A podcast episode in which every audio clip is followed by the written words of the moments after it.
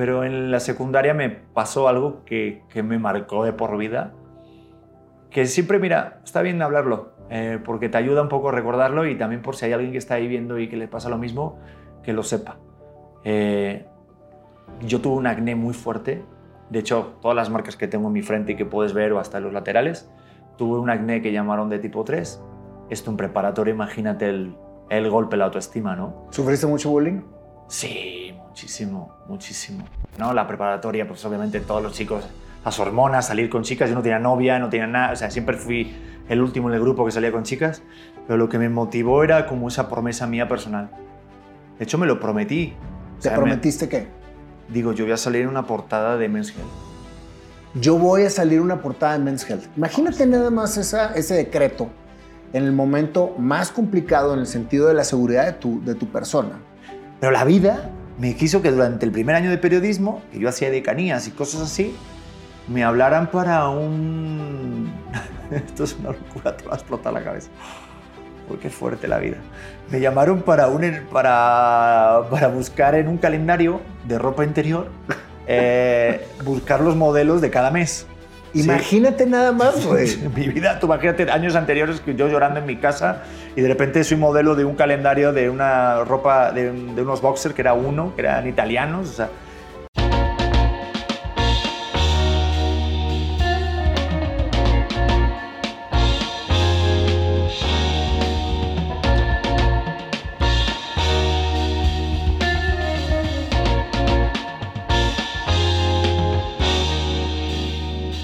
Pedro, qué gustazo tenerte aquí. Me encantó cómo se dio todo porque todo esto se da por diosidencias. Sí, ¿verdad? No, yo estoy muy encantado, de verdad. Gracias por la invitación y por el tiempo y vamos a ver qué, qué sucede. Es que sabes que todos conocen a Pedro Prieto. Todos saben que eres una persona, un personaje de televisión, que has hecho teatro, que tienes una carrera artística.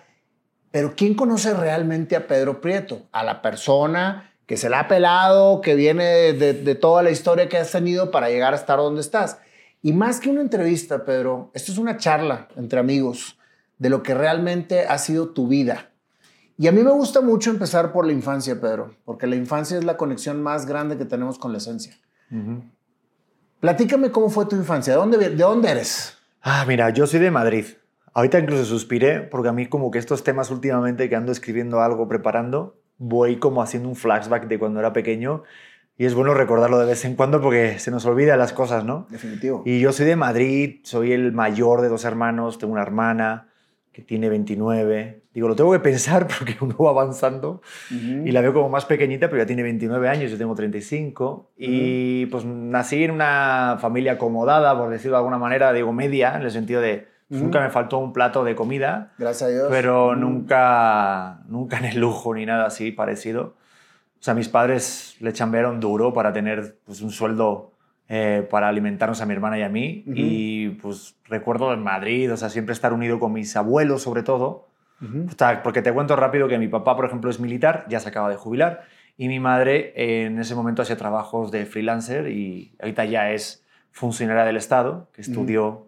muy, muy adelante, casi con 40, casi 50 años. ¿Nunca es tarde? Nunca es tarde, no, no. Yo la admiro un montón a mi mamá porque cuando estábamos ya mayores, ella decidió estudiar para tener un sueldo fijo.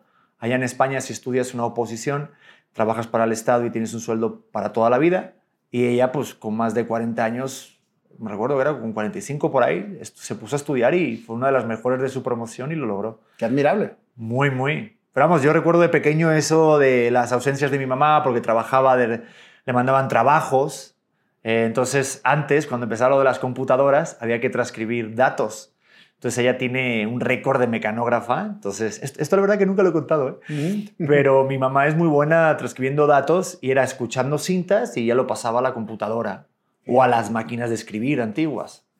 O incluso escritos que eran en máquinas de escribir, las pasaba a la computadora, ¿no? Entonces, y mi ¿Y papá... Tú la veías? Y yo la veía. De hecho, tengo que decirte algo. Tengo un issue con el sonido de las teclas. Ajá. Cuando mi chica de repente está escribiendo, trabajando al lado mío, no soporto mucho el sonido de las teclas y creo que viene de por ahí. Claro. Lo estuve intentando pensar hace poquito, te digo que así como señor mayor de me molesta esto, ¿no? Sí, sí, sí. Pero sí recuerdo esa infancia como que mis papás Eh, se, se la chambearon duro. La chambearon duro para que no faltaran de nada. Platícame algo, Pedro. ¿A qué jugabas cuando estabas solo? Te voy a decir cuál es la diferencia cuando estamos con, las, con, la- con los amigos, etcétera, a cuando estamos solos. Cuando estamos solos, estamos en nuestro mundo. Imaginamos, creamos nuestro mundo. Y eso es precisamente muchas veces lo que vienes a hacer al mundo. La infancia es lo menos contaminado que hay en la, conexión con la esencia. Entonces, a mí me gusta mucho esto porque yo conecté con mi esencia recordando a qué jugaba cuando era niño y qué me emocionaba cuando era niño. ¿Qué era lo que te emocionaba a ti? ¿A qué jugabas cuando estabas solo? Yo tenía mucha imaginación, ¿eh? Y la sigo teniendo, pero jugaba con, con He-Man. ¿Ok? O sea, He-Man era el top. Y las tortugas ninja, obviamente. O sea, lo tengo todo como muy claro porque sí me creaba mi, mi atmósfera de, de- de hablar, cantar. Claro, o sea, y sí recuerdo, o sea, de hecho es bien interesante como el cambio de un niño, ¿no? Cuando pasa de jugar de juguetes, ya a lo mejor a videojuegos o a otra cosa que dices ya es de más de mayor, ¿no? Y sí me acuerdo pensarlo, porque me gusta mucho Spider-Man, Superman, las Tortugas Ninja, los Power Rangers, He-Man, toda esa, esa atmósfera siempre me gustaba en cuanto a muñecos. Y me ¿Y- creaba y qué, historias, histo- qué historias creabas alrededor de eso? Porque los muñecos eran los personajes. Tú No, creabas el qué libreto. buena pregunta. Qué, qué buena pregunta, ¿no? No, no me acuerdo bien. Lo que sí me acuerdo es que mi mamá o alguien que me, de repente me veían eh, me decían que ponía voces. O sea, yo hacía. O sea, yo me creaba toda la atmósfera y hacía voces y todo. Y no me daba pena hacerlo delante de a lo mejor mi mamá o mi papá o la gente. Eh, pero recuerdo jugar mucho, sobre todo con mi primo, hermano, el hermano, el hijo de mi tío. Eh, pues como estábamos siempre unidos y era- éramos de la misma edad, jugábamos continuamente a esas cosas y... Pero bueno, tú me dices cuando yo estaba solo, me cuesta, ¿eh? Hay como una barrera mía mental o algo, me cuesta. Lo que sí es que sí me creaba atmósferas, sí, obviamente, en el cual yo, yo siempre me sentí protagonista de mi vida. Mm. O sea, nunca sentí como que alguien era, era otra persona. O sea, yo sabía que estaba yo jugando, yo era consciente de, los, de que estaba jugando con los juguetes. Tú eras el director de la escena. Sí. O sea, tú estabas creando precisamente la escena para ti. es que, ¿sabes qué, Nayo? Cuando ya cumplí como ocho o así, las cámaras de VHS, ¿te acuerdas las Sí, antiguas?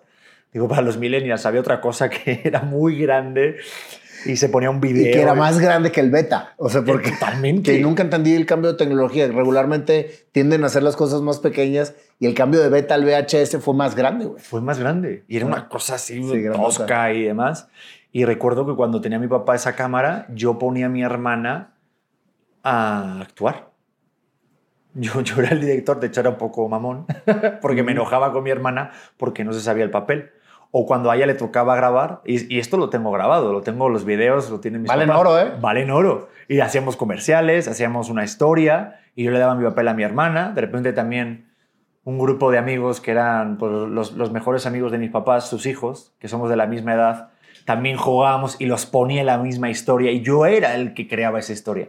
Me encantaba poner un guion y que se, que se transformara en, Ok. en- en- en imagen. Me fascinaba. De hecho, hasta también descompuse la cámara de VHS. Saludos, papá, te amo. Ahora, sí. Es que me va da- déjame ver si está funcionando y ahorita No, es, que, es que hay un video en el que empiezo a tirar juguetes a la cámara porque como que me gustaba esa, esa impresión de la, de la primera persona, ¿no? De hacer como la, esa, esa vista, ¿no? Entonces mi papá cuando lo vio dijo, ah, con razón ya no funciona. Voy a hacer un paréntesis. ¿Sabes cuál es tu pasión? ¿Qué te apasiona ahorita? ¿Qué me apasiona? Pues fíjate que llevo un tiempo ello. Esto es como terapéutico, ¿verdad? Eh, llevo un tiempo preguntándomelo. Porque de aquí a un tiempo siempre he pensado, o sea, sí sé, lo que me apasiona es comunicar. Cuando de repente alguien está afuera, eh, ¿ves? Palabras ciertas, palabras ciertas. Cuando hay ruidos por ahí, es cuando dices Claro. cosas, palabras ciertas. Definitivo. Yo me siempre como que me encantó la sensación de poder generar algo al que está enfrente, ya sea una risa, ya sea un cambio de sentimiento, y si lo traducimos a que se olvide de sus problemas, para mí es lo que más me apasiona. Pero ¿qué hacer para que ocurra eso? Llevo un proceso en mi vida ahorita que, Bueno, que no sé dónde. te voy a dejar una tarea. A ver. Escrudiña bien con ese niño. Porque creo que por ahí están tus respuestas. ¿Qué pasó después en tu juventud? ¿Qué sucede cuando, cuando ese niño empieza a ser joven y se empieza a meter en la parte de, la, de preparatoria, secundaria, etcétera, en donde ya empiezas a ser joven?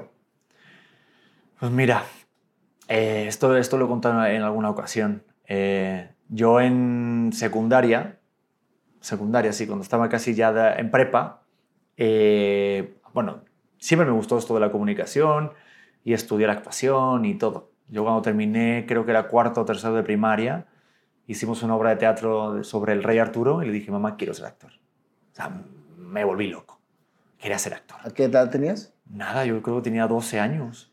Ok. Y dije, quiero ser actor, mamá. Digo, a mí siempre me gustó, por ejemplo, digo, mi ídolo, por ejemplo, de siempre es Elvis Presley. ok. Entonces, últimamente he estado pensando mucho que de por qué me gustaba desde pequeño y por qué mi vida la he intentado siempre relacionar con algo que él hizo, ¿sabes? Ujú. Como que él la pegó y era un, ne- de una familia... crack. Un super crack. Me encanta su historia porque mm, era como el white trash que decían, la basura blanca, o sea, bebía la, la máxima pobreza y llegó a ser una- uno de los cantantes más reconocidos y hasta la fecha el que más discos de oro tiene. Una leyenda. Y él actuó todo, entonces siempre lo relacioné como de, oye, pues me gustó, como que me gustaba ser, o sea, su- subirme en un escenario y decir cosas. Pero en la secundaria me pasó algo que, que me marcó de por vida, que siempre, mira, está bien hablarlo, eh, porque te ayuda un poco a recordarlo y también por si hay alguien que está ahí viendo y que le pasa lo mismo, que lo sepa. Eh, yo tuve un acné muy fuerte, de hecho, todas las marcas que tengo en mi frente y que puedes ver o hasta los laterales, tuve un acné que llamaron de tipo 3 y me diagnosticaron durante todo el año tomar una medicación que se llama Rocutan, que es bastante agresiva para el hígado, se te cae el pelo, se te reseca la piel, no aguantas la luz solar. Esto en preparatorio, imagínate el, el golpe a la autoestima, ¿no? ¿Sufriste mucho bullying?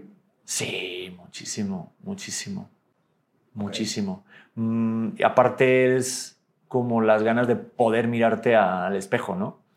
Te voy a hacer un paréntesis. Tú le dices a tu mamá que querías ser actor. Te vuelves loco por ser actor. Tú lo dijiste, no yo.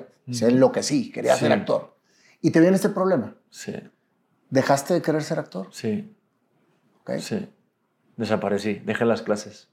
Estaba tomando clases de teatro y desaparecí. Saqué las Por tu mejores... inseguridad. por mi seguridad, o sea, era horrible. Es que cuando, o sea, yo tengo solo dos fotos de esa época y eran, no eran como barritos normales, no eran realmente como unas, yo digo malformaciones, pero suena muy fuerte, pero sí eran como algo horrible, o sea, yo por darle un nombre, o sea, creo que en algún momento en mis redes lo he subido y era como, sí, una, algo que no estaba, vamos, que no era común verlo. ¿no? Entonces, cuando de repente tienes algo diferente en la piel y más en tu cara, pues obviamente te afecta. Y con, con 15 años, imagínate, Nayo. Pues Y te has puesto a ver, Pedro, esa etapa de tu vida, ¿qué fue lo que ocasionó dentro de tu ser para visualizar hacia dónde ir? sí, Porque tú me estás, fíjate nada más lo, lo, lo fuerte que está el tema. Tú tenías un anhelo. Ese anhelo era el que tú jugabas. Y vamos a empezar a conectar, ¿no? O sea, tú jugabas a ser actor, a, ser, a estar en el mundo de la expresión, de la, de la comunicación.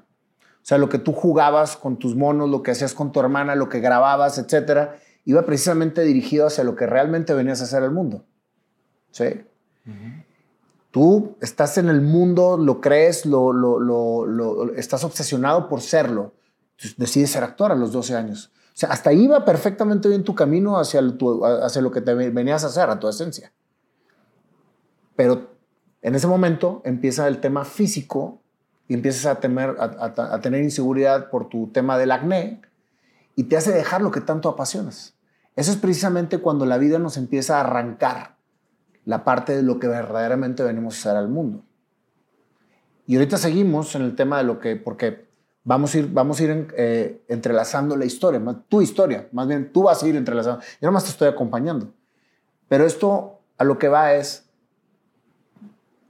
la gente muchas veces ve de manera sencilla a alguien triunfante, sin saber todo lo por lo que pasó para poder estar triunfando. Y ahorita vamos en esta etapa de tu vida en donde estabas decidido a dejar por completo la actuación. ¿Qué te hace volver? Estabas en prepa, dejaste la actuación, no querías ir, te buleaban. ¿Qué te empieza a dar fuerza? Es que me transportaste justo a un momento que me miré al espejo y dije, o sea, como yo sabía que era algo temporal, yo me prometí, yo voy a estar en... No sé por qué en esa época me importaba tanto el físico. Bueno, creo, sí lo sé, ¿no? La preparatoria, pues obviamente todos los chicos, las hormonas, salir con chicas, yo no tenía novia, no tenía nada, o sea, siempre fui el último en el grupo que salía con chicas, pero lo que me motivó era como esa promesa mía personal. De hecho, me lo prometí. ¿Te prometiste qué? Digo, yo voy a salir en una portada de Men's Health. Yo voy a salir en una portada de Men's Health. Imagínate nada más esa, ese decreto en el momento más complicado en el sentido de la seguridad de tu, de tu persona, porque estaba siendo buleado, porque todo el mundo te señalaba, porque habías dejado lo del teatro, etc. Entonces, voy a salir. Entonces, tú te agarras de algo, cabrón, y dices, de aquí me voy a agarrar y lo voy a lograr. ¿Y qué sucede, Pedro? Pues, bueno, pasaron muchos años. sí, pero, pero, pero ¿cómo, ¿cómo vas tú mismo fortaleciéndote a ti? Pues pues que Nayo, son momentos que hacía tiempo que no los mm, rascaba, ¿eh? ¿eh? recuerdo mucho el llorar en la de la regadera, el, porque dolía incluso el agua que caía en mi frente, se me caía el pelo. Y durante todo ese proceso de los medicamentos, que para que haya tomado Rocutan, es, se te reseca la piel y se va descarapelando tu piel. Entonces, ese proceso de descamación de la piel fue como una especie, una metáfora de como el gusanito que se transforma en mariposa, o sea, ir transformándome. Yo, yo quería entrenar, quería verme bien y obviamente que yo siempre he sido extrovertido, así como me ves, me volví una persona muy introvertida, muy huraña, muy, muy solitaria. Eh, te digo que vivía metido en mi recámara eh, y de ese proceso fue poco a poco, poco a poco, de ir regresando a ser Pedro. El Pedro anterior, el que jugaba con los muñecos y el que quería ser actor, luego con esa época, de repente como que empecé a tener más confianza en mí mismo, de verme bien o ver la persona que yo reconocía en el espejo, ¿no? Y empezar a quererme, porque el no mirarte al espejo es brutal. Entonces empezar a quererte y no solamente por la apariencia, sino también por lo que eres. Pasa que cuando tienes 15 años estás atontado, perdido. Perdón la palabra, pero es que es así. Pero dices, no, es que hay más, no solamente es una, una cosa de fuera. Entonces vas a, la esencia de, de quién eres tú como ser humano. Entonces ahí seguí avanzando hasta llegar a la universidad, pero ya con mi forma de ser como yo era. Ok, entonces tú empezaste a sacar fuerza creyendo en ti. 100%. ¿Dónde estaban tus papás y tu hermano en ese momento alrededor de tu vida? O sea, ah, estaban presentes. Muy preocupados. ¿Y estaban presentes. Muere. Sí, sí, sí. Mi madre de, de mueres, Nayo. O sea, mi madre estaba de que no sabía qué hacer. Es que yo lloraba un montón. O sea, yo devolví una persona muy, muy triste. O sea, de verdad que ser triste. Porque la actitud es una cosa de, de elección. Y si no tienes dónde agarrarte, no manches, qué malo pasaba. Y mi padre, obviamente, te digo que, que me recuerdo que solamente dos fotos me tomó y me acuerdo de cuando miro esa cámara, te lo juro que dije, cuando vea esa foto el día de mañana me voy a reír y voy a poder superar este momento. Pero me acuerdo perfectamente cuando me la tomo. Mi hermana me acompañaba y de hecho me, me volví mucho más familiar. Ay, no toquemos esa... me emociona. ¿eh? Este, como que siento que esa parte de la familia, sobre todo mi madre, mi hermana y mi padre, me aceptaban tal como era y no me veían por la parte de fuera, ¿sabes? como, y luego un amigo mío, bueno, también mi familia, mis primos. Pero digo, más mi círculo, me encerré más en mi familia por eso.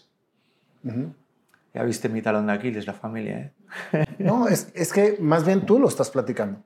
Eso es precisamente, Pedro, el cómo vamos construyendo precisamente nuestro entorno, nuestra seguridad, y vamos retomando el camino que muchas veces se pierde por diferentes circunstancias o situaciones que nos hacen salirnos de.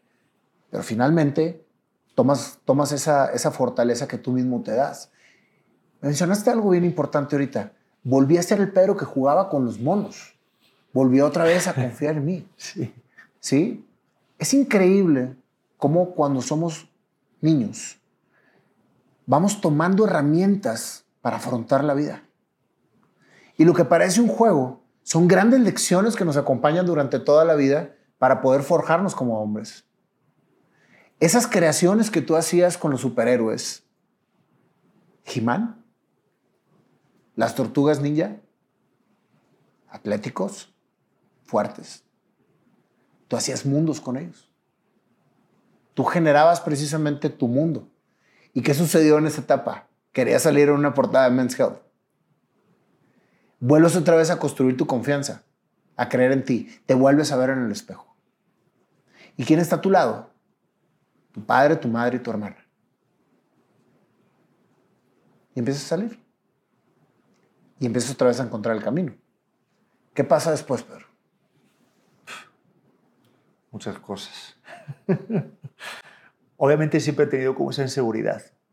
Y antes, si me hubieras conocido hace ocho años, yo, hubieras visto a un Pedro con el pelo largo y tapándome la frente y la mitad de la cara casi.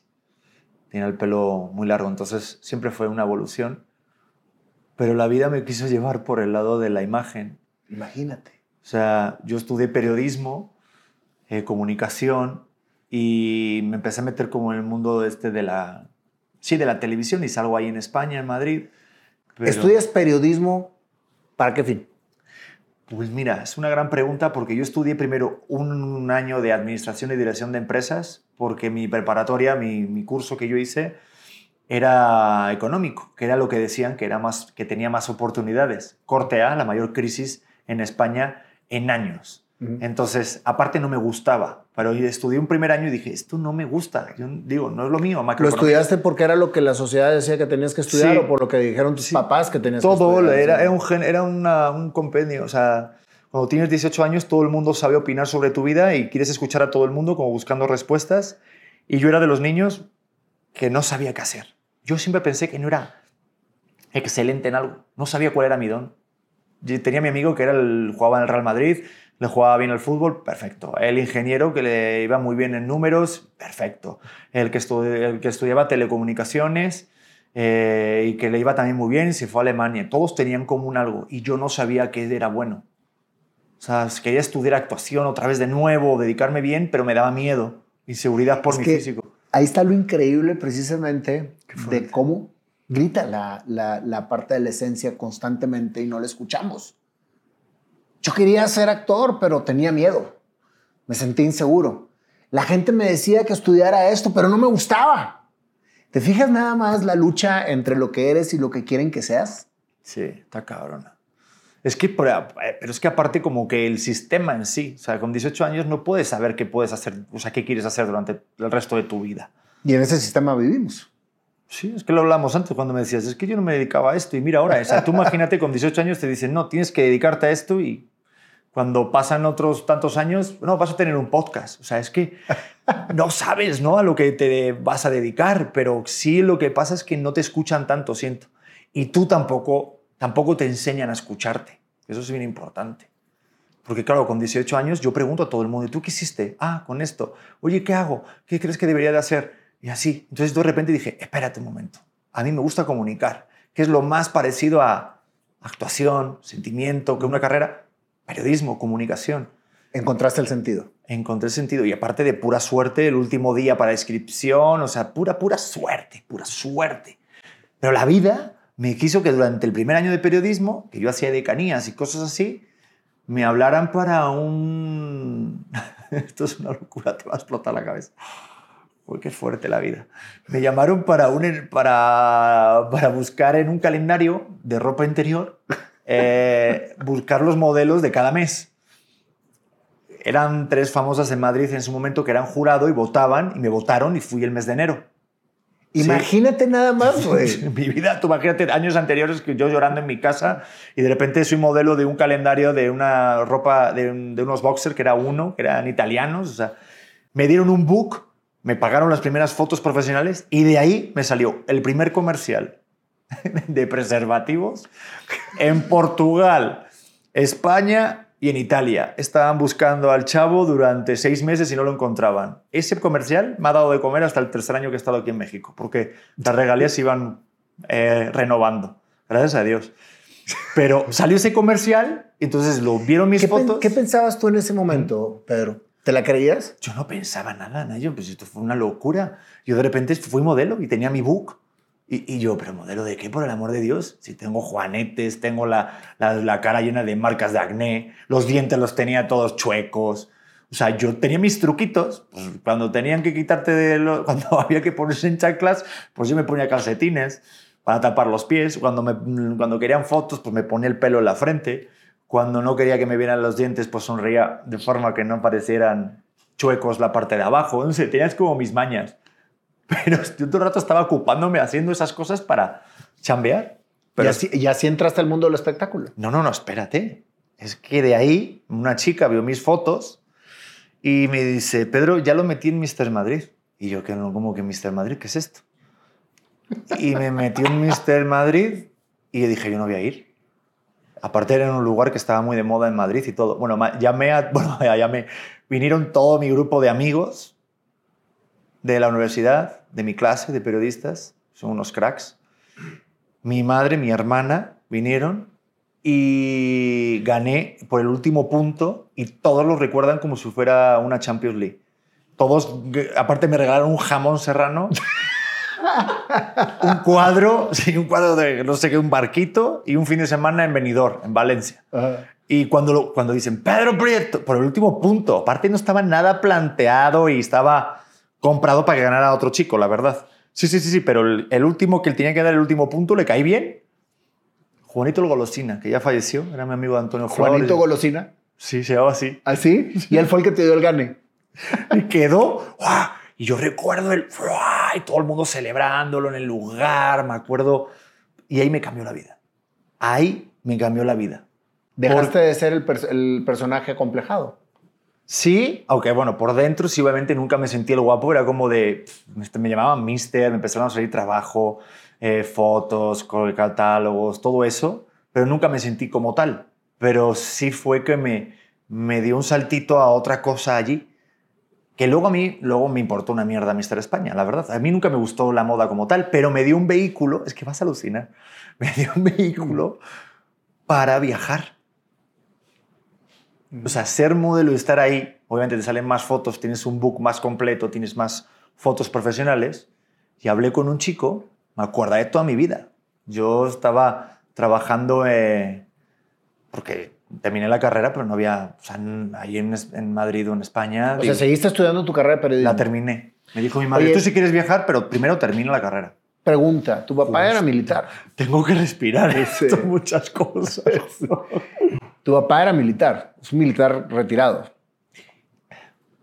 ¿Cuál era su opinión sobre todo lo que estaba sucediendo alrededor de ti, güey? mi padre le daba igual, mi padre siempre me apoyó. Siempre te apoyó. Sí.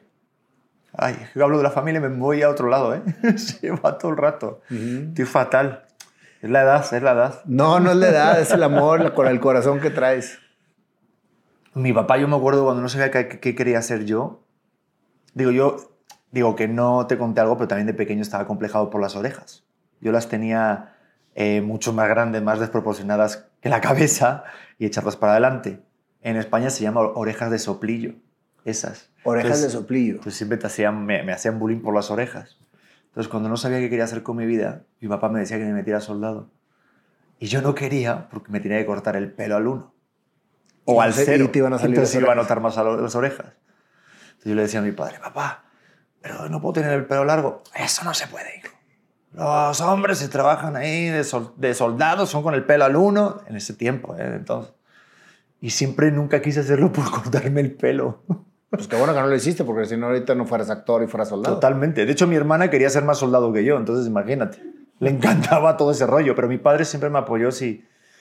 Qué importante el apoyo de la familia y de los padres, ¿no? Este, Pedro. O sea, imagínate nada más para tus padres ver que tienen un niño orejón y, cacarizo y que, y que tiene toda la- juanetes. y con juanetes y que tiene toda la desconfianza del mundo y luego verlo convertirse en Mr. Madrid, güey. Sí, ¿Estás de acuerdo? sí. Pero me hicieron mucho bullying en la tele de allá, ¿eh? ¿Ah, sí? Joder, decían que vaya Mr. Madrid, qué cosa más fea, que no sé qué. Ah, hay un cantante que se llama Melendi, que antes tenía el pelo largo. Me encanta la de como, agua- como el agua y el aceite. Ah, mira, mira. ¿Sí la has oído? Sí, claro. Uf. Pues me decían que yo era el Melendi, que era, bueno, de allá. Entonces, pues mira, yo sobre todo sabía quién era. Entonces es lo bueno, que tampoco estaba... Lo que pasa que sí hubo momentos, seguramente, te tengo que, que, ser sincero, que, que, te la crees, ¿no? decir, oye, pues todo el mundo dice que soy mister, ¿qué, qué cosas, ¿no? Pero yo sabía que no, no, yo, o sea, por el amor de Dios. Paréntesis, Pedro. Tú creabas tus mundos de niño, ¿no? Tú creaste tu mundo. O sea, tú fuiste forjando lo que querías ser. Muy en tu interior tenías muy claro lo que querías ser. En tu exterior a lo mejor no sabías porque no te atrevías a decirlo. Tú querías ser Elvis Presley, güey. o sea, esa experiencia, o sea, y tú me lo dijiste hace rato. Y tú lo fuiste construyendo. O sea, no es, no es nada más porque sí el que de repente, güey, te pudiste ver el espejo otra vez. El que de repente decidiste estudiar comunicación el último día, digo, periodismo el último día, y no lo que querían que estudiaras. De repente estabas en un calendario. O sea, uno mismo va, va decretando las cosas de manera inconsciente para que sucedan. Y ahorita ya vamos en que estás en, en, un programa, digo, en un anuncio que te ha dado de comer hasta, hasta ahorita, en un anuncio de televisión. Exteriormente te afectaba lo que te decía la gente, etcétera, pero interiormente tú no querías descartar el sueño que tenías. Mm. Y lo sigues teniendo. Y quizás al último de esta entrevista vas a tener a lo mejor algunas respuestas que te van a ayudar a seguir fortaleciendo tu camino. Miedo me está dando, si ya estoy así, apenas estamos metiendo primera, o sea, imagínate cuando ya agarremos ahí la cima. O la bajada, quién sabe. ¿Quién sabe?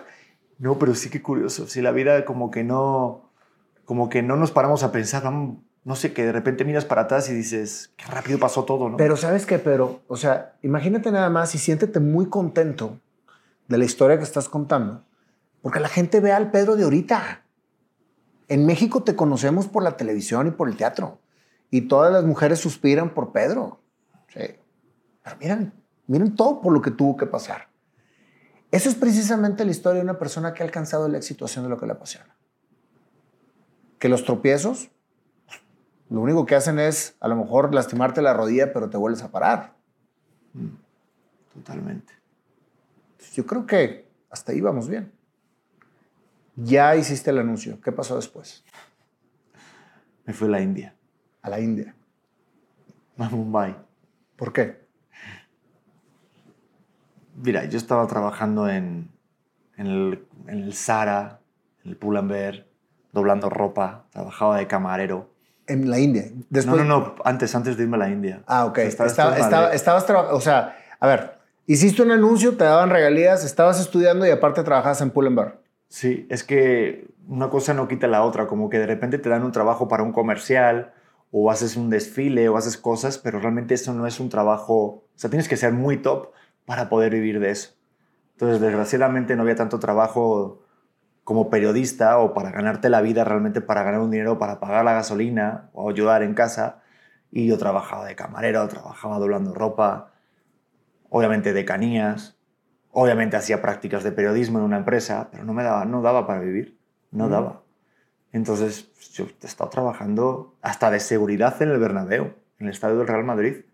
En el estadio del Atlético de Madrid trabajaba de seguridad, los que se colocan con una, con una sillita en el córner y se quedan ahí vigilando a la gente. Claro, veías todos los partidos. Intentaba girarme para ver a Beckham y a Zidane y todo eso, sí. Pero eran, eran 25 euros por partido. Lo que te pagaban. Lo que me pagaban. Una cosa... ¿Y por qué no dejabas lo otro si no dejaba dinero? Porque sentía como que de repente podía salir algo. Ah. Es que yo creo que sí tengo muy presente lo de, por ejemplo, la vida de Elvis, ¿sabes? Que lo que dices, sí me pega, me, me, va, me va la espada, como, pero vamos, o sea, me, me, me, me, me traspasa, porque digo, de una cosa de siempre pensé como que si estás en el lugar adecuado, haciendo lo que tú quieres, puede salir una, un momento, una gran oportunidad, ¿no? Y le pasó a Elvis de repente que llegó y le dieron la oportunidad de grabar un disco y de ahí salió todo. Y siempre pensé que si hacía lo que a mí me gustaba, podía salir esa oportunidad. Y bueno, de Canía, yo me juntaba para hablar con la de prensa, para ver si me agarraban en no sé qué empresa para trabajar de periodista. O mm, trabajaba de extra en un programa o en una serie, en una novela, y entonces me iba al color de los actores para ver si buscaban un actor y hasta, hasta busqué trabajo de los que dan las butacas en el teatro. Imagínate, por ese pensamiento. Conocí a Pedro Almodóvar en una obra de teatro y me acerqué para ver si me daba una oportunidad. O sea, siempre intenté buscar eso. Entonces tú ibas forjando tu camino. No te querías salir de ahí. No, pero sí como que siempre me intentaba ilusionar y siempre he sido como una persona muy enamoradiza de la vida, ¿no? ¿Qué te fuiste a hacer a la India? Me fui porque me habló con... eh, me- o sea, yo busqué. Yo sentía que tenía que pasarlo mal. Sentía que algo... O sea, digo, pasarlo mal en el sentido de... Sabía que tenía que crecer. Sabía que... No. Esto de que no es tu sitio. No sé si, si te has sentido alguna vez, ya sea en una fiesta, en una reunión o en algo que digas... Aquí no estoy. No, aquí no es. Aquí no es. Así me sentía yo. Así me sentía. Y de repente conocí... Bueno, de hecho, ni lo conozco todavía. Diego Calvo, si estás viendo esto, sabes que hablo de ti. Diego Calvo, un modelo que estuvo en México, que estuvo en la India, que ha estado en Turquía, ahora está en Los Ángeles. Y es un coach muy reconocido y está trabajando con Chiqui Rivera. Sea, un crack, que lo adoro un montón. Lo escribí, nos hablamos y fue como una especie de manager que es el que mueve a los modelos por los demás países. Y me dice, mira, México te quiere, Turquía te quiere, Italia, pero la India te paga todo. Entonces, la manera de viajar a la India o de modelo, cuando eres eh, modelo internacional, es que te invierten para pagarte tu boleto de avión, te pagan tu estadía allá y te dan un dinero que se llama pocket money, moneda de bolsillo, durante la semana para que vivas. Pero tú tienes que recuperarlo con los trabajos que hagas allá, hasta que ya lo niveles lo que han invertido en ti y ya empiezas a cobrar. ¿Ok? Él estuvo en México y me dijo, vete a la India. Y me voy a la India, Nayo. Tú no sabes qué A es modelar. a modelar a Mumbai. Estaba loco. Estuve los primeros meses llorando todas las noches. ¿Por qué? Es muy fuerte el cambio. Tenía 23 años, yo creo, 22, 23 por ahí. Acaba de ser Mister España, todas esas cosas y era muy nuevo. Era mi primer viaje. Y me fui para allá y fue todo muy diferente. Los olores, estar solo. Ya no tienes a tu familia que te solucione las cosas. Y eres muy apegado a tu familia. Sí, el idioma, la cultura, es todo diferente. Vivir en otro lugar, de repente tener situaciones que tienes tú que resolver. Sobrevivir. Sobrevivir. Pasar hambre. Ujú. Controlar que si te falta no sé cuántas rupias o pesos, eh, si los gastas ya lo tienes para comer. Disfrutar cuando puedes comer bien. Ahorrar. O sea, yo hasta me iba con botellas de, eh, vacías Ujú. Vas a decir qué ladrón estás hecho. Pero sí, es sobrevivir. No, yo no tenía para comprar agua. O sea, no tenía. O sea, s- o sea, sí tenía un presupuesto, pero tenía que acotarlo de manera que me diera para todo el mes para comer y para beber. Y allí el agua de la llave no funciona, o sea, no es potable. Y nos íbamos, yo me iba con botellas vacías al gym y con una maquinita de agua y llenaba hasta 10 botellas. Y me iba con la bolsa llena a mi casa. O hasta robaba papel higiénico. Porque la- las recámaras de las casas de la India no hay Oye, ¿y papel ¿no te higiénico. alcanzaba con el pocket money o qué? No me alcanzaba, no me alcanzaba. Ni me acuerdo cuántas rupias eran al mes ya, digo a la semana, pero no alcanzaba. ¿Qué, qué- qué lograste con la India? En la India logré, a los tres meses, ya era el rey de allá. Así te lo digo. O sea, el rey en el sentido de que ya estoy a gusto, domino esto, hablo el inglés fluido para entender a lo de los trabajos, eh, me relaciono los chicos que vienen nuevo, yo soy el que les enseño todo y recordaré toda mi vida a un amigo portugués, que fue el que me tatuó esto, que ¿Qué es camina en mis zapatos. Camina en mis zapatos. Es una frase de la Biblia. También es una canción de que cantaba Elvis, que no puedes juzgar al hermano que está al lado. Hace falta que te pongan los zapatos de él para conocer el camino. Y él me lo tatuó en la recámara. Él. Sí, aparte es súper rústico, casi me desmayo yo ahí tirado en la India. Mi hermano André, eh, de portugués, y me dijo, cuando yo llegué, me dijo, ¿es tu primer viaje? Y, y- y le dije, sí. Y me dijo, el primer día, jamás se me olvidará, lo que vas a crecer, cabrón. Y de ahí siento todo un montón de imágenes rapidísimas de él mostrándome este lugar del gym, aquí es donde comemos, aquí ten cuidado, aquí es donde agarramos esto porque es más barata la fruta, nos íbamos al mercado, aquí esta calle, o sea, él me instruyó el Mumbai, que fue mi sede. Y estuve un año de mi vida viviendo allá, incluso intenté estar más tiempo. O sea, porque no me renovaron la visa, yo no me quedé más tiempo en la India. ¿Te fijas? Qué locura, Pero pero sí, jamás total. pensaba- Sí, pero, pero te fijas cómo los, los tropiezos que has tenido en tu vida fuertes como lo fue la prepa, ahora como lo es la India, te renuevan y te fortalecen y encuentras un camino muy diferente al que estabas viviendo en ese momento. Llegué llorando, lloraba en la India todos los días, lloraba, pero terminé siendo el rey. No me podía ver al espejo. Cuando me vi, volví a creer en mí. Son episodios de tu vida que te fueron marcando precisamente lo que eres ahora. Y que muchas veces los dejamos como partes que pasaron, pero es muy bueno asomarse por el balcón y recordar cuáles son las partes de nuestra vida que nos marcaron para poder ser lo que somos. Lo que pasa es que a mí me da una, a veces como nostalgia, y nostalgia en el sentido de, como de, que me emociona y me lleva a un, lugar que ahorita que ya lleguemos al momento que estoy viviendo ahorita, que estoy aquí sentado, me, me autoimpongo mirar para adelante, ¿sabes, Nayo? Qué bueno. Digo, está bueno de verdad porque ha habido días que me he sentido mal y de repente miras para atrás y dices, wow, claro. Oye, está bien un ratito sacar pecho y decir, oye, mira lo que logré. Fíjate que hace un par de meses, quizás años, entendí que nos, nos, nos educan a ser felices. Nos imponen casi ser felices. Nos dicen que siempre buscamos la felicidad y nadie nos habla de la tristeza. Y en la etapa de la tristeza es cuando más conectado estás contigo mismo y cuando te das cuenta de lo que tienes que trabajar para poder ser mejor, para poder crecer, para poder ser fuerte. Si siempre viviéramos en la felicidad, no tuviéramos esos momentos para poder realmente dirigir nuestra vida hacia donde la queremos llevar. Totalmente. Pero ¿sabes lo que pasa, Nayo? Que ahora, en el momento que estamos viviendo, yo en ese momento no lo vivía tanto. No estaba tan apegado a las redes. Y lo que pasa ahorita siento que, por ejemplo, esos momentos tan tristes que he vivido, o en momentos duros, yo no estaba comparando, ni, ni tenía Instagram en ese momento. Tampoco estoy hablando de, estoy hablando de 2012. Entonces, no tienes esa forma de compararte qué está haciendo el otro. Entonces, siento que eso me daba la... Es que no te tienes que comparar. Simplemente todo está en ti mismo. Todo está en ti mismo, en lo que tú... Vuelvo otra vez a tocar la familia. La familia es tú mismo. ¿Estás de acuerdo? Sí. La familia es tú mismo. Es, es tu entorno, tu sangre, y tu, y tu acompañamiento forever, siempre. Estén donde estén y cada quien esté donde esté, eres tú mismo. Entonces, todo está en ti mismo. Tú me dijiste, mi familia estaba conmigo. Era mi bastión. Después te vas encontrando, vas añadiendo a esa familia a los grupos de personas que los conviertes en tu familia. Es muy fácil ahora decir, ¿cómo estás, hermano? Esa palabra hermano quiere decir una conexión directa con la persona que se lo estás diciendo. No nada más un modismo de decir hermano, porque lo estás uniendo a tu familia. Y la familia es precisamente el entorno que nos hace vivir la vida que queremos. Estamos en la India. ¿Querías más? Estos paréntesis son brutales, déjame respirar, Nayo. Estos, estos paréntesis, por el amor de Dios. Yo vengo de hacer ahora barré una clase y estoy sudando más aquí. Ay, por el amor de Dios, vamos a ver. A ver, estamos en la India.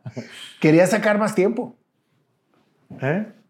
Ya cumpliste un año y querías todavía vivir más. Sí, sí, sí. No, no, o sea, me quedé en la India y ahí yo creo, Nayo, porque sí he hecho ejercicios de pensarle, ahí me, me, me creé unas máscaras, me creé un personaje. Me empezó a gustar mucho La Roca me fascinaba ver el The Rock Johnson. Me leí el libro de la biografía de Arnold Schwarzenegger. Me encantó. Em, empecé a entrenar. Puro Jimán, ¿eh? Sí, puro Jimán. No, totalmente. Y nunca me lo dicho. Sí, sí, sí. Pero es cierto. Pero me encantó ese personaje y empecé a entrenar muy duro. O sea, mi rutina de diaria era de comer muy bien, entrenar muy bien y de algo sistemático y más allá llevarlo a una personalidad. Unas protecciones que me daban una seguridad para que no tocaran al Pedro de la esencia real pura. Y con eso, mientras, bueno, ahí en la India conocí a un francés y me dijo, un chico modelo, y me dijo, yo también este, estuve en México y muevo gente, igual que este chico, Diego Calvo, que me llevó a la India. Vete a México, tienes muy buen perfil para México, vas a triunfar allá. Esto en acento francés, obviamente, me lo dijo. Le dije que sí y hubo el cambio de gobierno y mientras me hacían el cambio de papeles del pasaporte, se demoró, se demoró y me busqué, o sea, salió la oportunidad de irme a China. ¿A China? Y me voy a Beijing. y me fui a Beijing unos cinco meses, que era lo que al final demoró los papeleos, y estuve viviendo en Beijing ya Pedro más renovado, mucho más fuerte, no el, Y el- como modelo. como modelo y como actor igual. Sí, sí. ¿Por qué modelo y actor? O sea, si hacen uso Actor de comerciales. Tengo comerciales, comerciales. De, de India que te puedes morir de la risa. te puedes morir de la risa. Hasta sé hindú. Bueno, ¿de indio. ¿De veras? Marana, Pedro G. Ap, qué sejo. Oh. No sabía cómo decir. Nah. Oye, yo, oh. A lo mejor te dije, vete a la mierda. yo, oh. No, o sea, sí recuerdo haber hablado eh, indio, porque sí sé indio, que es la, la lengua, ¿no? No la religión, porque muchas veces he dicho hindú, me sale hindú, pero es la, es la religión, ¿no? Pero de ahí me fui a, a China, te digo, y fue como otra experiencia. No sé por qué me llamaba mucho la cultura asiática. Me fascinaba. Una, una cosa que pasa, o lo que me pasó a mí, es que cuando viajas es una droga. Si empiezas a viajar y a vivir, porque una cosa es de turista, pero irte a vivir a otro país es una maravilla. Porque te da la oportunidad de ser la persona que tú quieres ser. Sin dejar a la persona con la que tú naciste. Pero el ampliarte. O sea, di- di- en, la, India dicen que tienes dos nacimientos. El tuyo físico y el espiritual. Yo siento y yo sentí y lo experimenté cuando me explotó iluminarme como un éxtasis el romper con todos mis pensamientos que tenía. Eso me, mm, se me metió como una droga, Nayo.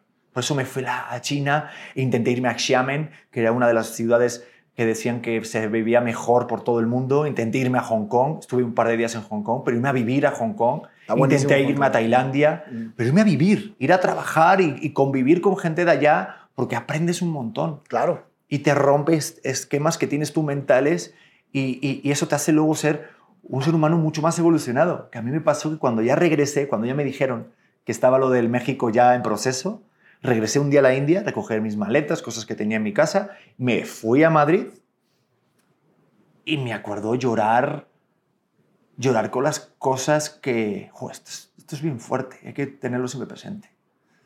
Valorar mucho una, una ducha caliente valorar tu cama, valorar tu almohada, valorar un microondas. O sea, no todos tienen la suerte de tener un microondas. Y yo pasarlo en la India, en China con lo que vivía. Sí, puedes decir el China tecnológico. Yo viví un Beijing diferente, yo viví un Mumbai diferente.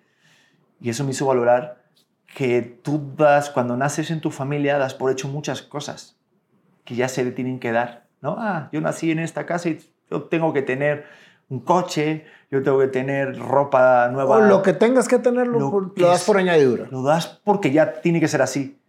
Pero cuando vives y no lo tienes, no mames. Somos muy afortunados. Yo vivo en una, una fortuna. Y eso me hace de repente regalar. O sea, un poquito regresar. Y yo me acuerdo de decirle a mi mamá, mamá, aquí la gente es feliz sin nada. Porque la India es de contrastes. Veías un hotel maravilloso de, de muchos de, o sea, de muchos millones y muy caro y con un lujo ostentoso, por decirlo así, y niños jugando en la carretera o estando en la calle pidiendo comida y estando felices, o sea, estando sonrientes y haciendo cosas o jugando con cosas y decías, wow. Entonces regresé a España con otra visión. Y ahí fue en un mes, que no duré ni un mes, regresé a trabajar a doblar ropa y me dijeron, Fíjate Te quedó nada más, o sea, de venir de ser, de ser modelo en Bombay, en Shanghai, vuelves a tus raíces. Por es un que... rato. ay, Sí, pero es que sabía que... Es que hay que... Tocar base. ¿Eh? Tocar base. Tocar base, ¿no? Y hay que, la- pues hay que comer hay- por la necesidad. A mí no se me caen los anillos. Si yo no encuentro trabajo de lo mío, ahí había que apoyar para pagar cosas a mi familia. Siempre, siempre, siempre. Pero seguías buscándole, buscándole para... Porque estaba el periodo de México, ¿no? yo ya sabía que no iba a vivir en Madrid. Yo ya sabía que no iba a vivir en mi casa. Yo lo sabía. Y de hecho me pasó algo bien curioso luego, años después en México. Pero yo sabía que tenía que ir a México. O sea, yo desde pequeño siempre estuve conectado de alguna otra manera. Mi abuelo, no te he hablado mucho de él, o mi abuela, no sé por qué, porque soy súper cercano.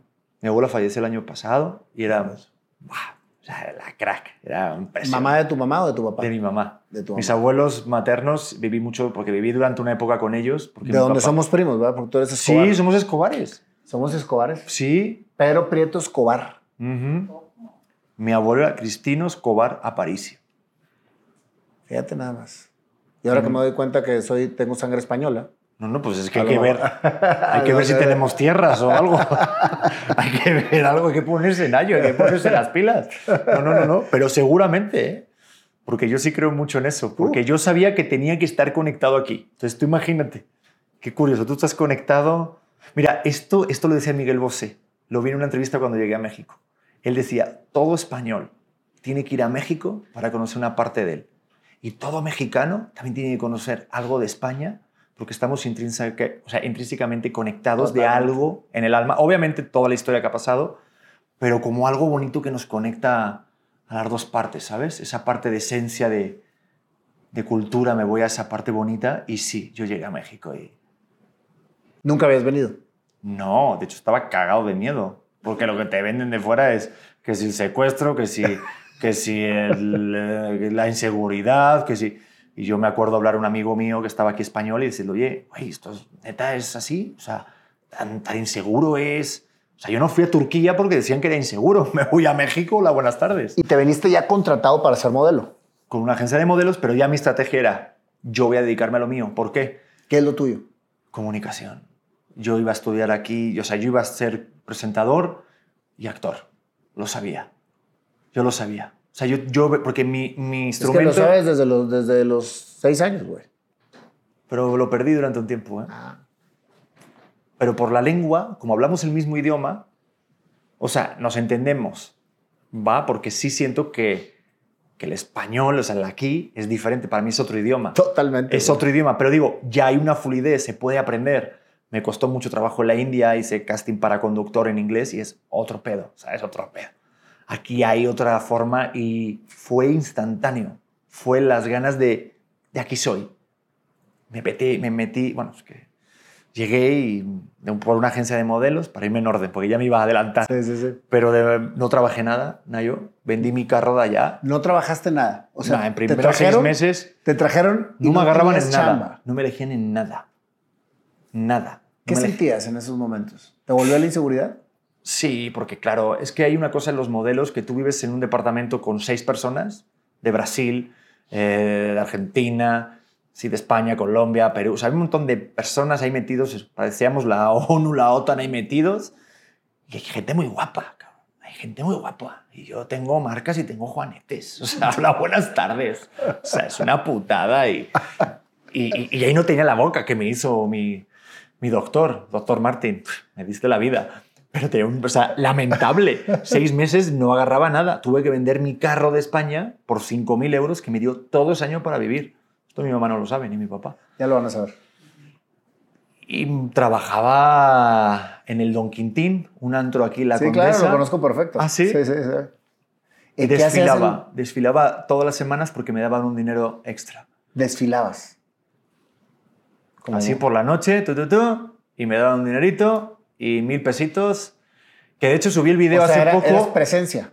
No, no, no, había desfilar, había como tres pasarelas. Ah, había pasarela, había pasarela. Una pasarela pequeñita ahí por la noche, pasar la gracia. ¿Qué sentías en esos momentos que tú viniste a México a triunfar y estabas, pues, sin chamba, güey? Hambre. Tenía mucha hambre. Tenía mucha hambre. Mucha hambre. Y tanta que, que lo tenía muy claro. Y ahora que llevo un periodo de tiempo diferente, quiero recuperar esa hambre. O sea, a ese nivel, siempre he tenido hambre. Nunca me quedo quieto. Nunca. Pero sí tenía mucha hambre en ello. Decía, si yo trabajo, iba a palenques a trabajar con marcas de cigarros, ofreciendo cervezas hasta las 3 de la mañana y me daban ese dinero para poder crecer, lo aplicaba para clases de acento o para moverme para otro ¿Nunca dejaste de estudiar? No. De hecho, era un modelo muy raro. Sí, el primer año, obviamente, sí. Perdona a todos los modelos, los quiero. Saludo a todos los modelos. Pero yo ni modelo de calcetines, o sea, lamentable. Yo me ponía a estudiar y a formarme y por eso cuando, fíjate, esto, esto, esto, es la, esto es la vida, esto es la vida real. Yo vi un anuncio en Facebook, yo llevaba cinco meses sin trabajar, por lo menos.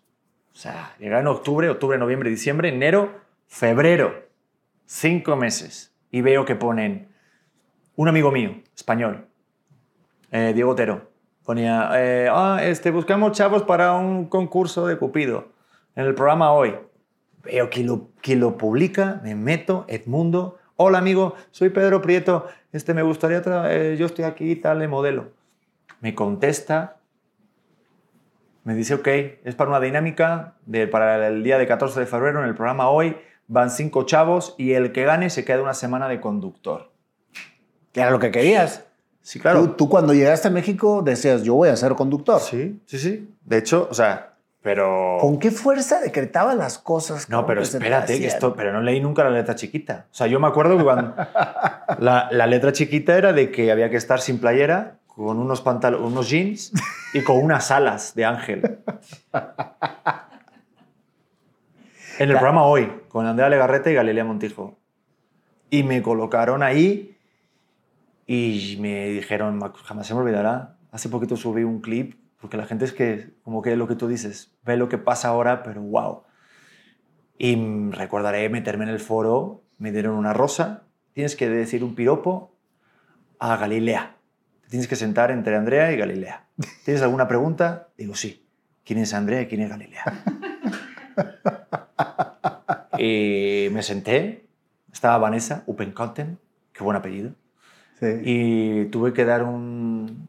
La a ver, to- todos eran mexicanos, yo no, yo no, todos hacían bromas con no sé qué estado, con no sé qué, y yo, claro, yo era de Madrid, o sea, entonces yo ¿Y llegué... qué hiciste con los juanetes? No, no, ah, pues lo bueno que la cámara estaba enfocando de cintura para arriba. Porque andabas descalzo, andabas de, Andaba descalzo. andabas de querubín. Andaba descalzo. Andaba de querubín. Sí, sí, sí. No, bendito Dios, nadie miraba. Digo, intentaba llamar la atención con algo arriba para que no bajara. Sí, aparte unas pinches alotas, ¿no? una cosa como Victoria's Secret, date cuenta, ¿no? Así. Y entonces tuve que decir, no sé, cualquier bobada que se me ocurrió de, pues soy pariente tuyo, somos amigos, hombre, obvio, o sea, lo hice obvio, hice pues un poco de, de humor en el sentido de darle la vuelta, de hacer obvio que, que realmente pues no tenía ningún parentesco con ella. La cosa es que gané, toda mi familia me votó, mi familia, amigos, me, me explotó el Facebook, contestaba a todos, me dieron y estuve una semana de conductor. Y ahí me di cuenta de... O sea, porque yo sentía mucha, mucha vergüenza por estar así con las, las alas, con, sin playera, ¿no? Y me di cuenta de Lo algo bien tenías que hacer para poder dar el siguiente paso. Sí, pero sabes, pero cuando ya me sentí seguro de no sentir vergüenza, Nayo, sentí que yo tenía el poder. Si yo ahorita en esta entrevista estuviera desnudo, si yo tuviera pena de estar desnudo, claro, pues yo estoy fatal, estoy aquí incómodo. Pero si yo no tengo nada de pena por estar aquí desnudo, el que tiene el, que tiene el poder sobre los demás soy yo. O sea, ustedes serían los que sentían. Fíjate Eso lo que- sentí ahí. Qué importante lo que acabas de decir. Qué locura. Cuando me doy cuenta que no tengo pena, entonces yo llevo el control. O sea, yo estoy, yo soy el que estoy dentro de... Y te digo una cosa, la pena es muy de uno, porque se imagina cosas que los otros están imaginando que ni siquiera están pasando. ¡Wow! Totalmente. Eso es la pena. Sabe, los- sentir vergüenza es una cosa Pero, horrible. pero tú te la generas. Sí, pero creo que viene de, de antes, ¿sabes? De, de esas inseguridades tuyas de antes. Así es. Qué fuerte. Hoy hubiéramos hecho esta entrevista antes de, de mi novela. Porque los primeros días me sentí muy inseguro y, y sí sentí eso, de sentir vergüenza, de sentir que estás haciendo algo y sentir la aprobación de los demás, ¿no? Mm. Y no. Eres tú. Eres tú. La gente muchas veces ni siquiera te voltea a ver, güey. O no se está imaginando lo que tú estás imaginándote. Tú te generas la vergüenza. No la gente. Fuerte. Ujú. Y regularmente las personas que, ay, mira, güey, qué, qué vergüenza que lo que está haciendo este güey, lo que hiciera está haciendo él. Yo, ¿sabes qué? Sí, totalmente. ¿Sabes qué? En Toledo, eh, ahorita que estuve un mes allá, vi a una mujer que estaba vestida de Quijote, pero con cosas de la casa. Te cuenta con un trapeador en la cabeza, con una sartén en la mano. Y era una señora entrada a los 60 años y hacía diálogos del Quijote en la calle, en la plaza de, Sacol, de, de Socoldover. So- Socoldover. Sí, sí, sí, sí. sí. Ay, por favor, no me regañen porque mi abuela era de allí. No, no. Bueno, ¿cómo se llame la plaza? Pero sí. Y me acuerdo verla y decir, qué orgullo. Y me fui a darle su dinero y estuve platicando con ella un rato porque hay que tener unas agallas y una seguridad para hacer eso en la calle. Y ella me lo dijo. Gracias. Era actriz. Tuve alguna relación con ella. Y es lo que tú dices. al final somos unos mismos. Y si- con que uno lo valore y venga y diga, oye, me moviste algo. A mí, mira, estoy aquí hablando de ella. ¿Te movió? Qué orgullo, ¿no? Totalmente. Lo que pasa es que sí, si un Pedro, por ejemplo, con prejuicios hubieran dicho Cupido, sin playera, jeans, que eso pasa después de la carrera, ¿no? ¿Cómo voy a hacer yo eso? No, ya lo hice, ya tragué yo suficiente mierda. No, cabrón, pues yo busqué ahí, yo realmente me aventé y... Pero te fijas que siempre que has estado en la cumbre, de repente vuelves otra vez a la base y vuelves otra vez a trabajar para seguir tu camino. Ay, no, yo no digas esas cosas. Pues sí, sí, es que es lo que me estás contando. sí. Fíjate cómo va tu vida. Esto se trata precisamente de un, de un, este, un análisis que tú mismo haces de tu vida y lo platicas para ver cómo van conectando las cosas para ser lo que eres. Acuérdate de lo que estamos hablando, Pedro. Tú eres una persona exitosa haciendo lo que te apasiona. Por eso estás aquí. Qué curioso que no, yo no me veo así, fíjate. Es curioso porque como que cuando logras el éxito, es que tengo ganas de llegar a esta parte ya de ahora, pero cuando logras lo que crees que te da éxito, yo al final lo que quiero es ser feliz. ¿Sabes? Pero la felicidad es cíclica, Sí, no es permanente. sí, tienes toda la razón. Entonces, Sí. el buscar ser feliz es, es este, muy general. Más bien, ¿qué es lo que te llena? ¿Y qué es lo que te da plenitud? O sea, el conectarte con tu esencia. ¿Cómo sentías cuando jugabas con esos muñecos? Pleno, lleno. ¿Cómo te sientes cada vez que piensas en Elvis Presley? Lleno, pleno. ¿Cómo te sientes cuando alcanzas el éxito? Lleno, pleno. Y no necesariamente son billetes. No, No. el éxito eres tú.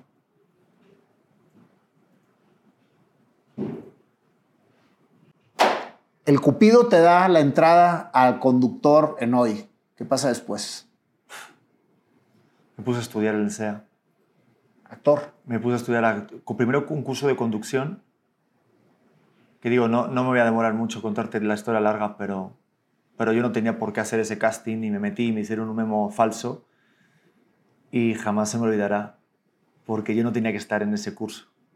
Y me fui al SEA y le dije, Charlie Castro, me, quiero presentar ahí.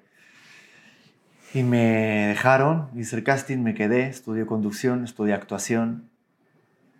Eh, ¿Qué era lo que tenías que hacer para poder lograr lo que querías hacer? y estudiar acento neutro, sobre todo. Digo, ahorita dirán, pero ¿qué acento neutro tal? No, pues de repente cuando actúo sí lo intento hacer lo más neutro posible y cuando conduzco no. Pero de ahí me agarraron en una novela que se llamó Antes muerta que Lichita. ¿Antes muerta qué? Que Lichita, Que con. Maite Perroni y Arad de la Torre. Ajá. Y intenté hacer un casting para actor y luego me dijo otra persona del SEA, Nacho, me dijo, bueno, yo, yo esto lo supe después, me recomendó para ser conductor digital, era la primera vez que metía en un conductor en el 360 de redes sociales. Y yo tuve que hacer un casting de eso. Entrevisté a Lalo Mesa, que en paz descanse, el productor, el de Rocio Campo, y lo entrevisté y yo no, estaba echándose la siesta. y Yo no sabía que era el productor. Entonces lo cotorré y me quedé. Pero luego me dijeron que no. Y cuando me dijeron que no, me dijeron porque, claro, ellos decían que yo estaba en hoy, ¿no? Que me ofrecieron hacer reportajes de comida. Y esto, esto creo que nunca lo he O sea, seguiste en hoy. Sí, sí, sí. Ah, bueno, es que no lo conté, pero Ajá. es que me iba una cosa que nunca había contado, que era de... O sea, seguí en hoy porque me, me- me ofrecieron un piloto de una sección de comida. Entonces empecé a hacer reportajes de comida toda la semana. El primero fue la torta de chilaquil entre Alfonso Reyes y Tamaulipas. Jamás se me olvidará. Y lo hice como si fuera mi máster. Y me preparé ese primer reportaje. Luego hice el de las machetes, luego el de las flautas de la Romero Rubio. Y así, así, así, así, así. Garnachas, comida mexicana, un español en México. Me lo pasé increíble. Subí de peso, pero disfruté como un enano. O sea, disfruté como un niño. Hacer- haciendo lo que siempre quise. Y de ahí me salió esta prueba, que fue lo que luego me dio el salto a lo siguiente. Que esa, mientras yo estudiaba en el SEA, me hablaron para ser conductor de esa novela y me dijo, me dijo alguien de la producción que no me habían dado el puesto, que sí me habían seleccionado, pero que no podían contar conmigo porque estaba en hoy. Y yo le dije, ¿pero por qué? Si solo grabo un día a la semana. No, pero dicen que no, no vas a tener tiempo. Digo, si yo me pongo el horario yo lo puedo grabar en fin de semana. Ah, ok, pues búscala, lo tal. Me quedo toda la mañana esperando a Lalo Mesa en la puerta de su producción y espero que se va al baño para hacer pipí. Se va al baño. Me espero, lo veo, saludo, ¿qué tal? Muy Hago casual. Súper casual, provoco la este y cuando salgo, oye Lalo, ¿qué- ¿cómo fue el...? ca- Ah, nos gustó mucho, tal, pero bueno, sabemos que estás en hoy, digo, pero estoy solamente los viernes. ¿A poco? Sí, digo, y aparte, bueno, grabo los, los, los cuatro reportajes el sábado, entonces no puedo, entonces estoy libre la semana, tal, y me voy. Ah, bueno, espérate, bueno, eh, bueno, vamos, vamos a hablar y tal con la productora, con Rosy. El día siguiente tenía mi trabajo de conductor digital en la novela Antes muerta que Lichita. Mientras hacía mis reportajes de comida, mientras estudiaba en el SEA y al mismo tiempo luego me ofrecieron la primera obra de teatro que hice, que era Hércules, y bueno, Peter Pan y Hércules. Pero fíjate qué curiosa es la vida, Nayo, que por ese puesto, el siguiente productor de hoy, Reinaldo López, que lo adoro, me habló y me dijo, habló con Rocio Campo, el día que, que Rocio Campo cumplía años, digo, Rosy, felicidades, que llegué tarde a tu cumpleaños, tal. Sí, no te preocupes, Perito. Oye, por cierto, que te va a llamar Reinaldo. Ya le hablé de ti y felicidades. Y yo, felicidades, ¿por qué? Porque ya estás en hoy, en la siguiente temporada de conductor. Me habla Reinaldo, tengo una junta con él, que había visto mi trabajo en Antes Muerta que Lichita, y a las dos semanas me dice que no, que no estoy. Que habían contratado a otro chico y que igual podía ponerme de reportero, pero que iba a ver. No mames, cuando te dan todo el pastel y te dan luego un pedazo... Digo, si me lo hubieran dicho al principio, hubiera también, ¿no? Pero... Mm. Igual, hablé con Dulce López, que es la que me acaba de escribir para ofrecerme un trabajo, que es la hermana de Reinaldo. Me dijo, Pedro, intenta hablar con él. De verdad, dile, él quiere hacer algo contigo, que hagas cápsulas con un celular. Que está muy de moda eso. Y yo, ok, me espero un porta uno. No me daban, no me daban eh, cita con él. Me espero un porta uno toda la tarde. Así que tenía mucha hambre, Nayo. Mucha. Y espero y pasa y coincido, me voy por detrás suya. Yo aquí como pinche psicópata, ¿no? Me voy detrás suya. Coincido en la entrada. Hombre, Reinaldo, oye, te quería platicar algo de lo del celular, de los reportajes. Ah, claro que sí, sube, sube. Claro, mira, Pedro, pues la verdad es que, mira, este es el nuevo foro que vamos a hacer. Mira, Reinaldo, no te quiero hablar nada de eso. Te quiero decir que me des una oportunidad. Dame una. No te vas a arrepentir. Y Reinaldo me escuchó y me cortó en seco, cabrón. Y me dijo, bueno, Pedro, va, Está bien. No, no, no, o, sea, mm, o sea, que no sé cómo me dio el avión de una forma educada, porque es una persona muy educada, pero me cortó rápidamente lo emocional de esto de, por favor, dame, o sea, de verdad, soy el conductor, soy yo el que tiene que hacer eso. Era con otra compañera que se, llamaba, se llama Natalia Telles. Era para hacer una parte de redes juvenil nueva en el programa Hoy. ¿Qué tal que me voy? Y al día siguiente que grabamos el último capítulo de la novela, me hablan y me dicen, Pedro, tienes un casting en la tarde, ya mismo. Natalia ha cambiado de su cumpleaños y tienes que hacer un casting con ella. Me voy a Cuernavaca, grabo el final de la novela, regreso corriendo, grabo el casting. Mira, yo no soy una persona como muy devota de irme a rezar ni nada, ¿sabes? Todos los domingos, pero sí creo. Creo en algo, creo en un Dios, creo, creo y creo en el poder de, sí, ¿no? De, de decir algo a alguien, ¿no? Durante esos dos días que no me dijeron nada, esto no lo sabe nadie, Nayo. Me fui a una iglesia al lado de- de Televisa. Hay una iglesia muy pequeñita. Y le dije, por favor, dame esa oportunidad. No te voy a defraudar. Te lo juro, lo quiero hacer por el bien. De verdad. Le, le- le he chingado. Y estaba, era, era Navidad. Era cerca de Navidad y eh, había una posada terminando mi obra de teatro que estaba haciendo. Y al día siguiente me iba a Trisco a la il- iluminación de unas luces que, había, que me había comprometido para ir. Me llama la Dulce y me dice que me quedé como nuevo conductor en el programa hoy. Entonces, ¿sabes cómo me salté de emoción? Y algo que no te había dicho es que durante todo ese tiempo nunca regresé a Madrid y había pasado dos años y medio. sin ver a mi familia. Porque yo me propuse que hasta que no consiguiera algo importante no iba a regresar. También aquí entre nosotros no tenía suficiente dinero como para irme y regresar y seguir pagando renta. Me iba, me iba a complicar la vida. Al día siguiente me fui y di una sorpresa a mis padres el día de Navidad sin avisarles. Está en YouTube, Luego, pues porque, porque mi única cómplice fue mi hermana.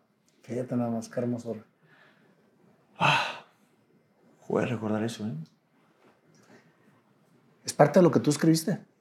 ¿Qué fue lo que, que, que dijiste cuando llegaste a México? Que tú ibas, no ibas a ser modelo, que ibas a ser conductor y actor. Hiciste todo lo que tenías que hacer para lograrlo, aunque las cosas no te estaban saliendo como querías que te salieran. Nunca quitaste el dedo del renglón. Fíjate todo lo que hiciste, güey. Lo acabas de platicar. Muchas veces las personas decimos que queremos algo y no hacemos lo que tenemos que hacer para lograrlo. Pero cuando te empeñas en hacerlo, cuando te agarras de la mano de Dios, porque siempre hay que tener fe para que abra caminos, las cosas se dan. Sí. Y regresas, vamos a llamarle victorioso.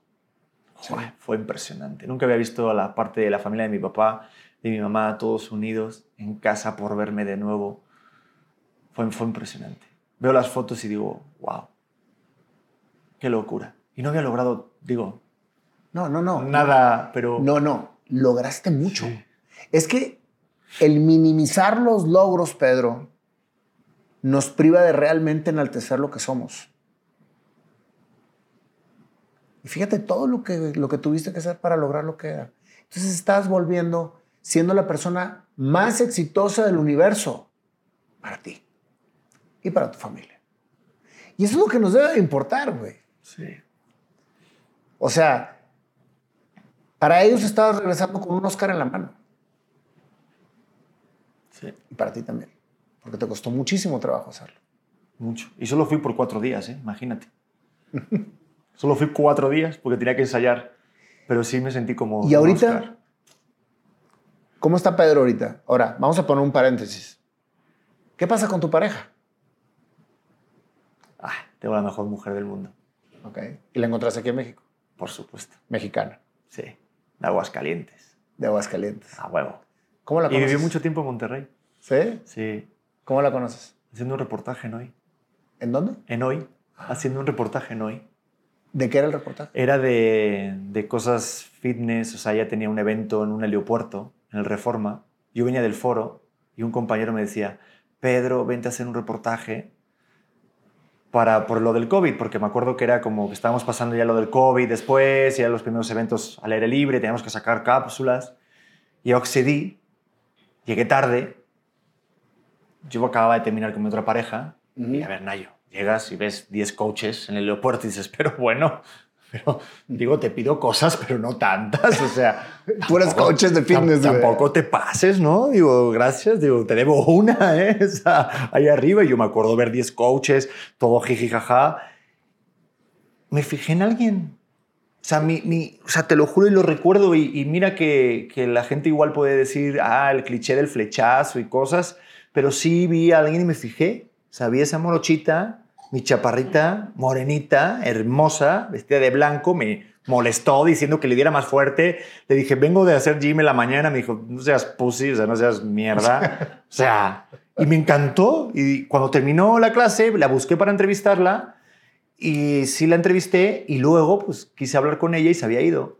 La busqué por Instagram, la invité a mi obra de teatro, vino con una amiga y casualmente después de la obra, normalmente, digo ya después hemos avanzado, que el Pedro pues Ujú. sí obviamente digo, eh, cuando invitas a alguien a la obra te viene luego a saludar. Y esa parte también del talento, de la artisteada de, Ah. vienes a la obra, pues vente a decirme gracias o no, algo.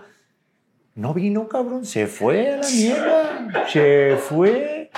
La hablo, no, ya estoy con una amiga, ya estamos regresando a la casa. Y, bueno, pues espero que te haya gustado, te gustó, vale, perfecto. Al día siguiente tenía un casting, entonces no, no, no iba a hacer nada. Casualmente ese día había venido mi doctora, un amigo, y me dijo, no, Pedro, mañana es tal día, mañana no tienes el casting, güey. Y digo, ah, es verdad, vamos a hacer una reunión en casa. Digo, llama a la doctora, a tal, venga. Entonces, oye, Titi, que mira, vamos a hacer una reunión en casa. Titi. Titi se llama Titi. Se llama Ana Cristina, pero todo el mundo la llama Titi. Titi. Y vente, accedió, vino, y joder, Nayo, de verdad, esto es magia, te lo juro. Pero durante toda la noche me quedé clavado en ella. O sea, hablando. Y le dije, ¿quién es? ti? O sea, ¿de dónde has salido? O sea, me, esto de que, así que como estoy hablando contigo y que no me importa nada lo que esté pasando, con un, un truco de magia, y así lo sintió ella. Fue de, de aquí. Y, y dije, ¿qué es esto? Impresionante, impresionante. Y, y no, y no hace mucho, ¿eh? que esto te, te estoy hablando de hace un año y medio.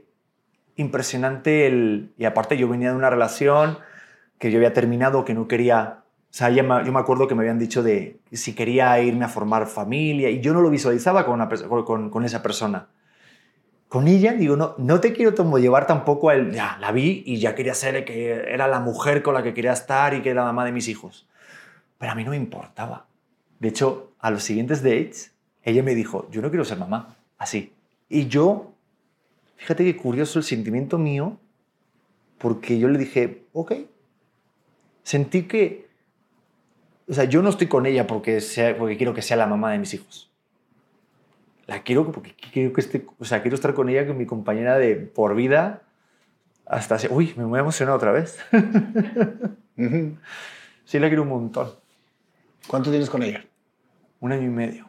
¿Y qué está pasando ahorita en su pareja? Ay, estamos disfrutando mucho. Pero, Pues yo, por ejemplo, lo laboral, sí es, estoy en una época de transición. En una época de transición porque cuando me dicen hace dos años que ya no cuentan conmigo para estar en hoy, ¿Cuánto tienes en, en tiempo en México? llevo ocho años Ocho años. y siete años en hoy, Ocho años y siete años en hoy. contando desde reportero. Pasé tres producciones. Con Carla Estrada, Reinaldo López, Magda Rodríguez, que en paz descanse. Y luego la agarró la hermana y ya decidieron hacer cambios y Ahorita ya no estás en hoy. no. ¿Y qué va a pasar? Pues la vida quiso que hiciera una novela, mi primera novela el año pasado, con Lucero Suárez, que fue una- un gran aprendizaje. ¿Cómo se llama la novela? SOS Me Estoy Enamorando. Ok. Y me dio un personajazo. Hacía de abogado por el día y por la noche era un drag queen. Ok. Y me encantó. Pero sí fue un cambio y la vida del actor es muy diferente a la de conductor. Y haber estado todo este tiempo trabajando diario. estás en teatro, ¿no? Ahorita terminé temporada ya. ¿Qué, qué obra? He hecho Tok Tok. Era mi novena, no, décima obra ya con Morris Gilbert.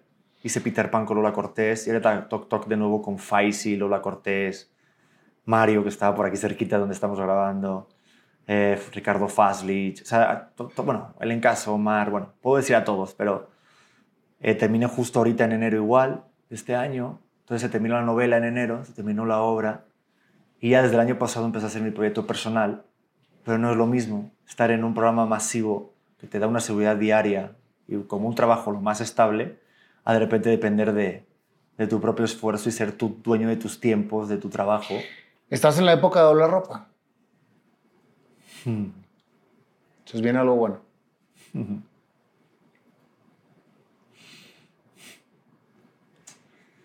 Así es. Qué increíble historia, güey. Está complicada la del doblar ropa, ¿eh? Pero vamos, si ya lo hice, se Exacto. puede volver a hacer. Totalmente. Eres un chingón. Eres un exitoso. Eres Jimán. Con miras a ser Elvis Presley. Vamos a hacerte tu canción, mi querido Pedro. Ay, pues venga. ¿Dónde están los Kleenex? ¿Dónde están los Kleenex? Ando insensible. Bueno, Pedro, ahora sí viene la parte donde te vamos a hacer tu canción de todo lo que nos acabas de platicar. Totalmente improvisado y tú la escribiste. Es tu propia composición. Así que vamos a ver qué nos depara el panda. Pásale, panda. Oye, panda, por el amor de Dios. ¿Sí te hice llorar o no? Ah, su madre, sí, sí, o sea, Estuvo muy emotivo. esta entrevista para mí, créemelo, de las 165. No, que yo- 180 llevamos ya. 100 es que grabadas, acuérdate de los políticos. Ah. Este, créemelo que pues, estuve ahí cañón. O sea, es que lo que pasa es que hasta, que hasta cuando te rindes en los pies del, del de arriba, Sí. te hincas y dices, no puedo, bien el, el, el trancazo. Wow. Mira. Ahí va. Vamos a darle. Ya Pues a ver, no me hagas más llorar, ¿eh? Por ya favor. conectamos. Ahorita A vas a ver. Listo.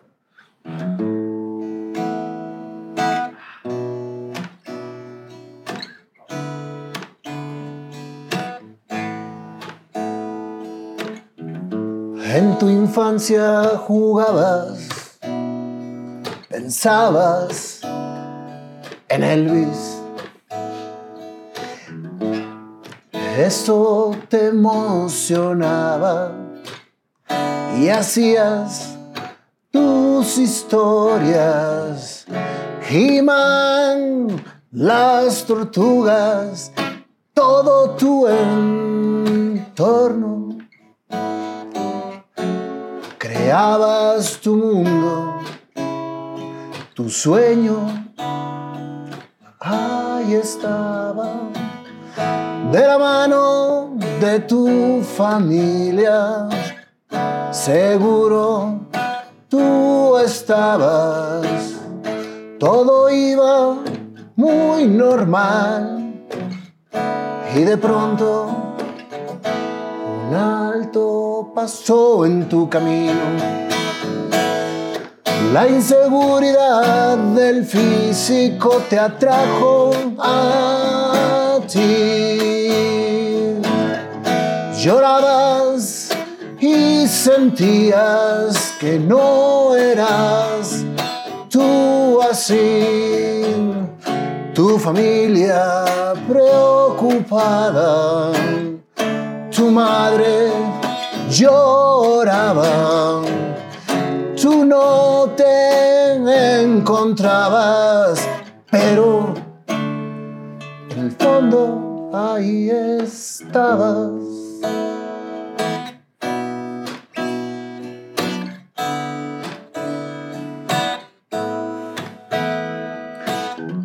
La fuerza volvió te viste en el espejo, dijiste, ese yo soy. Y Elvis estaba por ahí. El sueño no terminó, ese te fortaleció. Y de pronto de estar ahí, inseguro, en Mr. Madrid te volviste, un anuncio hiciste, periodismo, tú estudiaste, te agarraste firme de lo que querías tú hacer.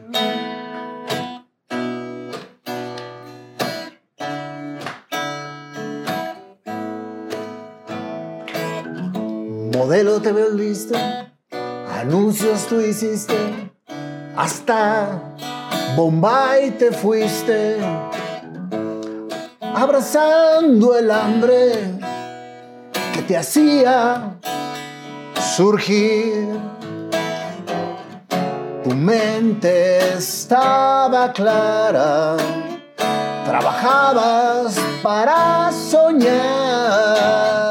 para cumplir lo que en tu corazón traías, para lograr, para triunfar, para siempre caminar, para ser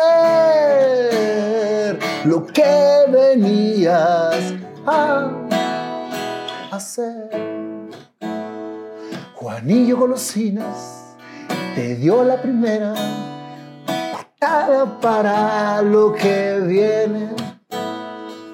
Lazo se llamaba el que te jalaba para lo que viene. Llegaste a México aterrorizado, pero con la esperanza de pisar siendo modelo, pero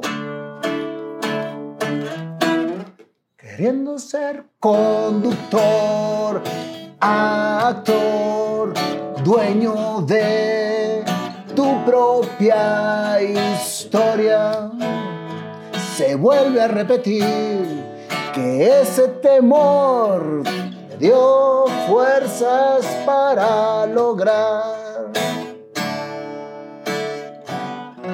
Estando un día con toda la alegría, pero con toda la angustia a la vez, fuiste a pedirle a Dios que te ayudara, para que te dieran ese papel que te dio estabilidad, que te dio muchas satisfacciones, que te presentó a Titi, la que te acompañó en todo esto. Obras de teatro, novelas, anuncios y modelaje. Todo eso, Pedro, tú lo creaste.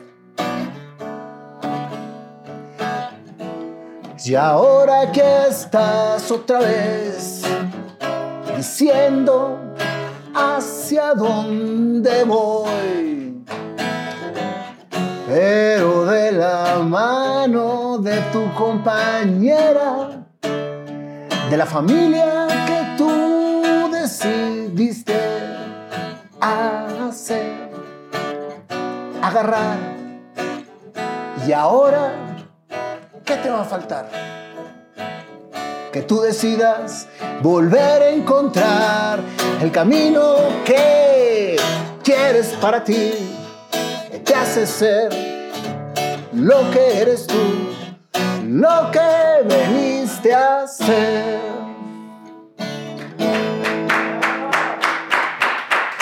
Esa es tu historia, hermano. Muchas gracias, muchas gracias. No, gracias a ti. Pedro, muchísimas gracias por esta historia tan emotiva. No, a ti, por el tiempo. por haber compuesto la canción que te acabamos de cantar. Pero ¿sabes qué? Gracias sobre todo por llevar esperanza a las personas que están luchando ahorita, por hacer lo que les apasiona. Que quizás están doblando ropa, o están sirviendo comidas, o están taloneándole por todos lados para no salirse del camino de lo que realmente quieren lograr. Ujú. Dios te bendiga, amigo. Ay, a ti también. Gracias. Gracias, de verdad.